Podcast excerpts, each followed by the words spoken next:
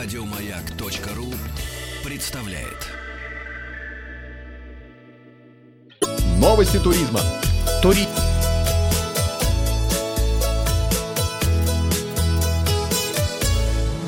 Роза ветров. Здравствуйте, с вами Павел Картаев, и это передача для любителей путешествовать. Вчера мы спросили вас, как провести идеальный день влюбленных. Меньшинство останется в городе, таких 4%. В два раза больше хотят встретить День влюбленных в горах, 8%, а 14% за морской круиз. Просто на море хотят 21%, и ровно половина считает, что День влюбленных идеально провести дома и никуда не вылезать. Теперь ваши отзывы нам написала Маргарита Никольская из Краснодара. У меня, пишет Маргарита, самая, предсамая запоминающаяся поездка в ушедшем году была на Розу Хутор. Волшебно, непередаваемо, до неба рукой подать. Тоже был там, да? Да. Круто там? Серьезно? Да. Понравилось, да. И завораживающие вспомнил там, вершины гор прямо над тобой. Это российская Швейцария. До сих пор снится. Цены нормальные. Архитектурное оформление Розы Хутор выше всяких похвал. В общем, Роза Хутор — это сказка наяву. Я обязательно туда вернусь, пообещала нам Маргарита Никольская. Насладиться красотами Розы Хутор можно, купив авиабилет Москва-Сочи-Москва с вылетом, например, 10 марта за 3934 рубля.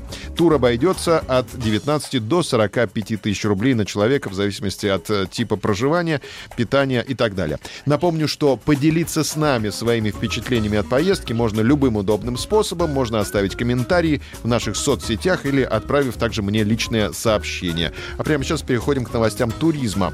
Вот вам бюджетные авиамаршруты на майские праздники. Пора думать, где провести майские выходные. Перелет из Москвы на майские праздники дешевле всего обойдется в Санкт-Петербург и Самару. Цена самых дешевых авиабилетов туда и обратно начинается от 3920 mm-hmm. рублей. Также из Москвы можно недорого улететь в Калининград, ну, правда, уже за 5000 рублей, и Брянск 6200 рублей. Перелет из Санкт-Петербурга в Москву обойдется в 4525 рублей на майские праздники. Для туристов, которые решили отправиться за границу, будет выгоднее всего покупать авиабилеты в Минск 5533 рубля. На втором месте рейтинга бюджетных направлений оказался город Гюмри. Перелет туда и обратно будет стоить 7 800. Замыкает тройку лидеров Дюссельдорф и Берлин. Стоимость перелета обойдется примерно в 8 тысяч рублей. Самолеты будущего. Давайте заглянем в завтрашний день. Там будет много интересного. Вахтанг вернется. Вахтанг будет в будущем. Это хорошая новость. Оказалось, пассажиры хотят иметь больше возможностей для хорошего самочувствия. В числе пожеланий стационарные велотренажеры. Я предлагаю вообще подключить велотренажер к турбинам двигателей. Крутишь, летишь, остановился, Идешь Уважаемые на пассажиры, наш самолет э, занимает эшелон в высоте 5000 метров. И если вы не поднажмете, мы приземлимся не в том аэропорту. Да, зоны для занятий спортом и растяжки, зоны для общения, а также различные гаджеты виртуальной реальности для расслабления и развлекательной программы.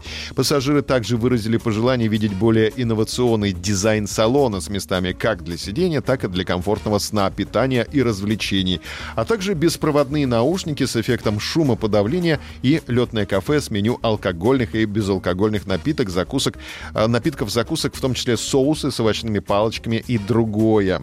Некоторые пассажиры надеются на то, что в будущем в самолетах появятся отдельные изолированные места для пассажиров с детьми.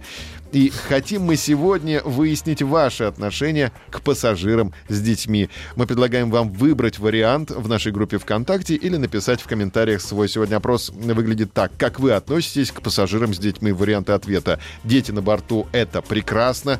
Детей надо возить на местах с шумоизоляцией. Пассажиры с детьми должны летать по повышенному тарифу. Детям до 16 лет вход на борт надо запретить. Аниматоры, детская зона. Все как в ресторанах должно быть. В багажном отделении. Не в багажном, ну зачем ты так?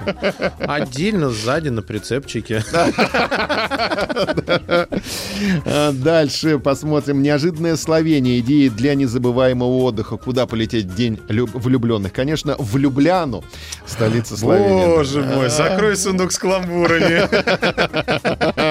Офис по туризму Словении составил список лучших мест, которые обязательно стоит посетить. Путешествие по Словении в 2019 году выбрал три самых интересных. Прогулка на каяках а, по подземным озерам рудника в Межице. Гостей ждет поездка в глубины заброшенных шахт, откуда начинается увлекательный маршрут по лабиринтам подземелья. Для придания сил путешественникам предлагают настоящий шахтерский полдник. Гречневые жганцы со шкварками, салом и ржаным хлебом. Mm. Вас ждет рыбная ферма «Фонда». Провести незабываемый день на рыбной ферме. Любители морских рыб смогут изучить все секреты выращивания моллюсков, узнать, как растут мидии и завершить насыщенный день дегустацией морских деликатесов.